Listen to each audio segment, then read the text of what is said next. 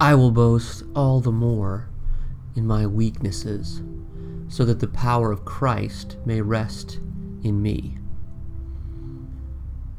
Our weaknesses reveal our dependence on God and provide Him the opportunity to most clearly display His power in our lives. Hiding and minimizing our weaknesses is a short term strategy that can be effective for a time. We can construct complex coping mechanisms and we can retreat into our bubble of self sufficiency, but ultimately, our cleverly devised world will come crashing down upon us. God has a habit of gently leaning on us until we realize we can't support the weight and we need to lean on Him.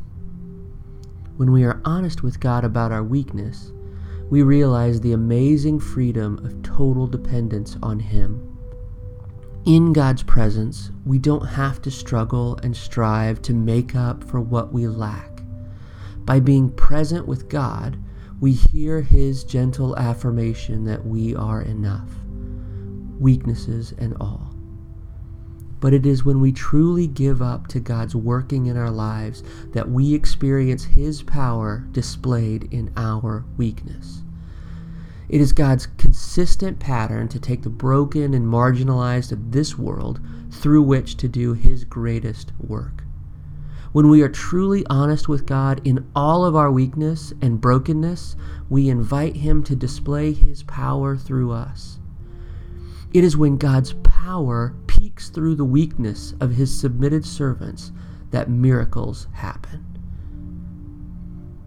Make some time to be present with God. Be honest with Him about where you feel weak. Invite Him into that space and allow Him to comfort you with His love and acceptance. Listen as He tells you that your weakness does not disqualify you from being His beloved child.